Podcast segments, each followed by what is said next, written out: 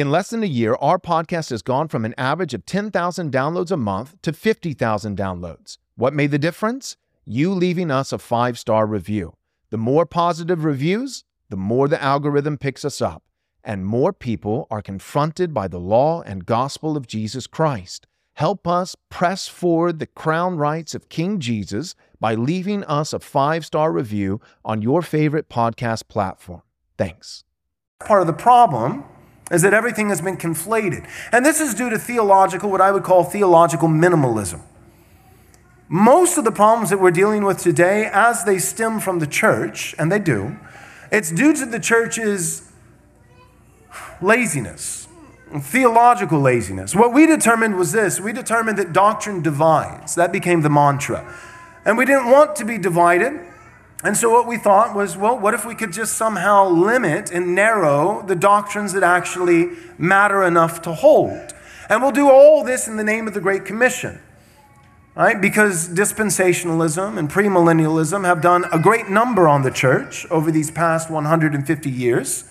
And so, in light of that, we began thinking, well, we're really just working towards the imminent and relatively soon return of Christ. And if there's anything that we can do as it pertains to us as Christ's people to speed up the clock, as it were, it would be to evangelize the nations. That, that we would go to the four corners of the earth, that all would hear the preaching of the gospel, and that that would usher in the return of Christ. And one of the great inhibitors to evangelizing the nations, fulfilling this mandate to global missions, is the fact that the church is so divided.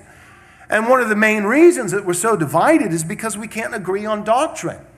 You got some guys wanting to dunk babies. You got other guys who don't want to dunk babies. They do the same thing in their baby dedications. They just remove the water. It's really kind of semantics, but still, it's a big deal, you know? And then you've got some people that are holding to the sign gifts of the Holy Spirit being active today, and others who are cessationists and they don't believe in the Holy Spirit at all, right? That would be the way to straw man it. You know, they believe in God the Father, God the Son, and God the Holy Bible.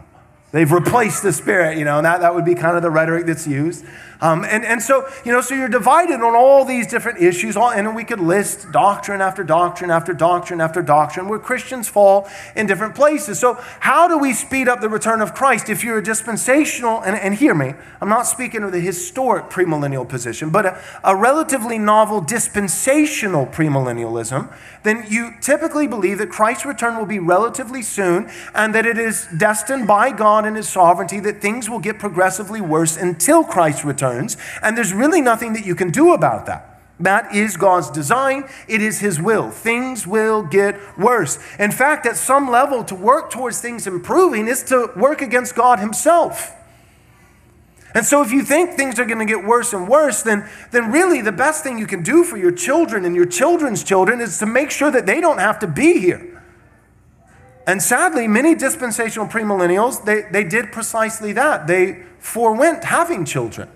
They read things like Matthew 24 and the Olivet Discourse and thought that that wasn't something that Jesus was speaking that, that would be actually fulfilled in AD 70. This generation will not pass away. But instead of taking Jesus in a literal sense, this actual generation, within 40 years, these things will come to pass, they took it as more of an analytical and metaphorical sense that this type of generation, there will always be these kinds of people. And so, what Jesus is saying will take place within a span of 40 years actually might take place within a span of 2,000 years. And what is one of the things that Jesus warns of? Woe to those women who are with child in those days. Right? Things will be terrible, and they were. They were in AD 70, quite terrible. But if your perspective is that this is still the times that we live in, then, then it's just a small hip jump and a skip, you know, over to, hey, it might be best for us not to have children at all. And especially if you begin to shift your hermeneutics even more and think that the Great Commission has somehow not come alongside the cultural mandate, but rather replaced the cultural mandate. Well, we're not going to have children, we'll have spiritual children by doing the work of an evangelist. And I could go on and on and on and on and on to talk about how we arrived in our current cultural moment. But this is, make no mistake, how we arrived. The theology of the church does actually impact culture. and politics. And this is undeniable. But in all of this, the point, the main point that I want to make is theological minimalism.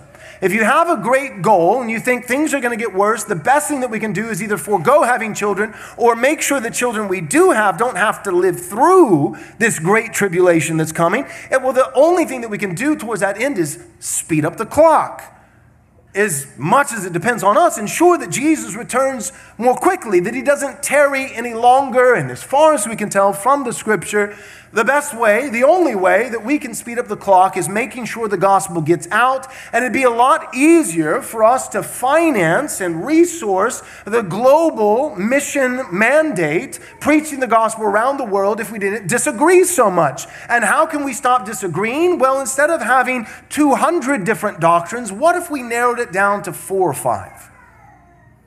This is Billy Graham. It's his entire ministry summed up in a nutshell. And then what happens because of theological minimalism is we begin to believe that the Bible is inerrant. We don't begin, we continue to believe in the inerrancy, that is the authority of Scripture. And to be fair, we also believe not only the authority of Scripture, but the sufficiency of Scripture. But it begins to beg this implicit question what precisely is the Scripture sufficient for? And the answer becomes salvation and salvation only. So the Bible is still authoritative. The Bible is also still sufficient. But the Bible is no longer sufficient for life and godliness, but it is only sufficient for those things which are eternal.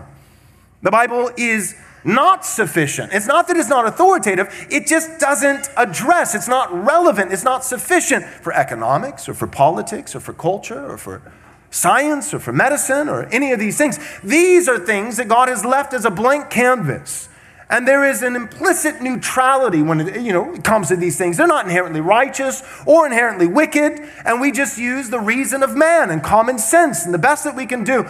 Preach the scripture for salvation, Pastor, but stay out of everything else. Don't let these other things come into the pulpit. Don't address these things in your preaching because the Bible doesn't speak to them. These are things that people need to make those decisions on their own. And so then we begin making those decisions on their own. And now we don't know the difference between a boy and a girl.